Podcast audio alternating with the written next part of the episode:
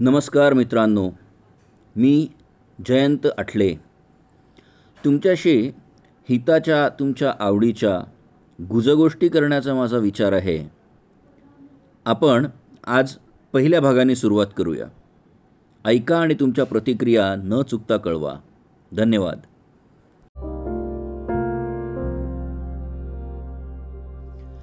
या जगात दिखाव्याला खूप महत्त्व आहे असं म्हटलं जातं. असं समजलं जातं. आणि ते बऱ्याच प्रमाणात खरं पण आहे. ज्याचा त्याचा एक एक दिवस मनवण्याची एक नवीन पद्धत सुरू झाली आहे.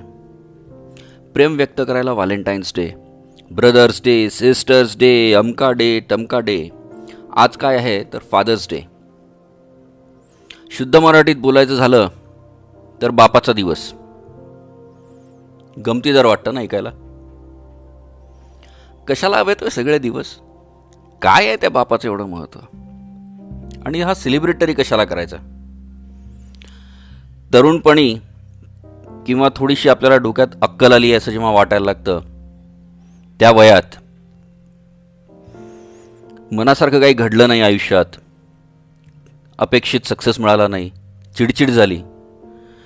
की कित्येक जणांनी हा प्रश्न विचारला आहे अमिताभ बच्चननी पण विचारला होता. कशाला दिला आम्हाला जन्म? आम्ही मागितला होता.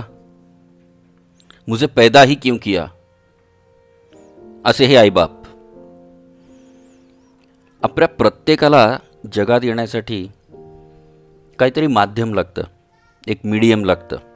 मीन्स टू अन एंड आणि आईबाप म्हणजे काय? तर हे मीन्स टू अन एंड पण केवळ एक निमित्त मात्र. Only a means to an end मुलं जन्माला आली की स्वतःचं जीवन विसरून कष्ट करतो. स्वतःच्या इच्छा आकांक्षा सुख बाजूला ठेवतो. पुढच्या पोराला शक्य तेवढं सुख देण्याचा प्रयत्न करतो. जगातली दुःख स्वतःचे त्रास त्यांच्याप्रमाण त्यांच्यापर्यंत येऊ नये यासाठी प्रयत्न करतो. झटतो. मुलांचा हिरो बनण्याचा प्रयत्न करतो. कितीदा तो त्यात यशस्वी होतो कधी नाही होत पण प्रयत्न मात्र करतो. आपल्या आयुष्यात जे काही आपल्याला जमलं नाही जी सुख आपण मिळवू शकलो नाही ती आपल्या मुलांना मिळावी यासाठी झगतो. या एका इच्छेसाठी जगतो तो असतो बाप आईसारखा गोड बोलत नाही त्याला ते जमतही नाही. मनात खूप येतं मुलांना जवळ घ्यावं. पापी घ्यावी मांडीवर डोकं ठेवावं. पण नाही करत. करता येत नाही. घराबाहेरच्या जगात मुलांना नीट जगता यावं. स्वतःच्या पायावर स्वतंत्रपणे भक्कमपणे मजबूतपणे उभं राहता यावं. म्हणून तो झटतो. तो बाप असतो. माझा पण एक बाप आहे. खूप प्रयत्न केले खूप कष्ट केले माझ्यासाठी त्यानं. मला पहिली नोकरी लागली ती मुंबईला. वय लहान होतं. जस्ट ग्रॅज्युएट झालो पोस्ट ग्रॅज्युएट झालो. आणि नोकरी मिळाली. आयुष्य आरामात सुखात गेलं होतं. नवीन नवीन नोकरीची नवीन नवीन मजा होती.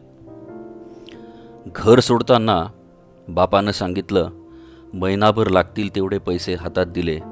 आणि सांगितलं की हे मी तुला दिलेले शेवटचे पैसे. आत्तापर्यंत ज्या बापाला मी ओळखत होतो त्याच्या तोंडून हे शब्द ऐकून थोडं विचित्र वाटलं. पण ठीक आहे बोलला असेल समोर निघून गेलो. पहिला पगार मिळेल एवढे पैसे त्यांनी हातात दिले होते.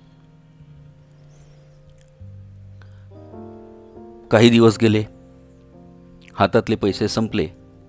पगार मिळायला अजून वेळ होता. साधी सिंपल गोष्ट केली. फोन लावला आणि बापाला सांगितलं की थोडे पैसे पाठवून दे. मुंबईसारख्या गावात राहतो. त्यामुळे पैशांची गरज आहे पाठवून दे. पण माझा बाप होता मोठा दगड. त्यानं घर सोडताना सांगितलेल्या वाक्याची एकदा पुनरावृत्ती केली आठवण केली आणि फोन ठेवून दिला. माझ्या पायाखालची जमीनच सरकली. राग आला चिडचिड झाली. काय काय विचार आले पण काहीच फायदा नव्हता कारण माझा बाप दगड होता. पैसे तर मिळालेच नाही. करणार काय?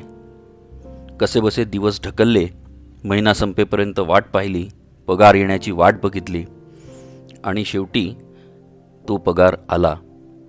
मावशीच्या घरी राहत होतो. मावशीला पहिल्या पगाराची बातमी दिली. हातात पेढ्यांचा पुडा ठेवला आणि नमस्कार केला वाकून. उठलो तसा मावशीनी पाठीवर हात फिरवला आणि हातात एक पाकिट ठेवलं. हे पाकिट काय आहे हे मला कळलं नाही. मला वाटलं कदाचित मावशीने बक्षीस दिलं असावं. पाकिट उघडलं तर त्यात पैसे होते. आणि मावशीनी सांगितलं हे पैसे बापानी पाठवले होते. बाप मोठा शहाणा होता. पैसे तर त्यांनी पाठवले पण मावशीला सांगितलं हातात देऊ नकोस. गरज नसेल तर नक्कीच देऊ नकोस. मावशी ही माझी तेवढीच पक्की माझ्यावर लक्ष ठेवून होती. माझी गरज काय आहे त्याच्यावर तिची बारीक नजर होती.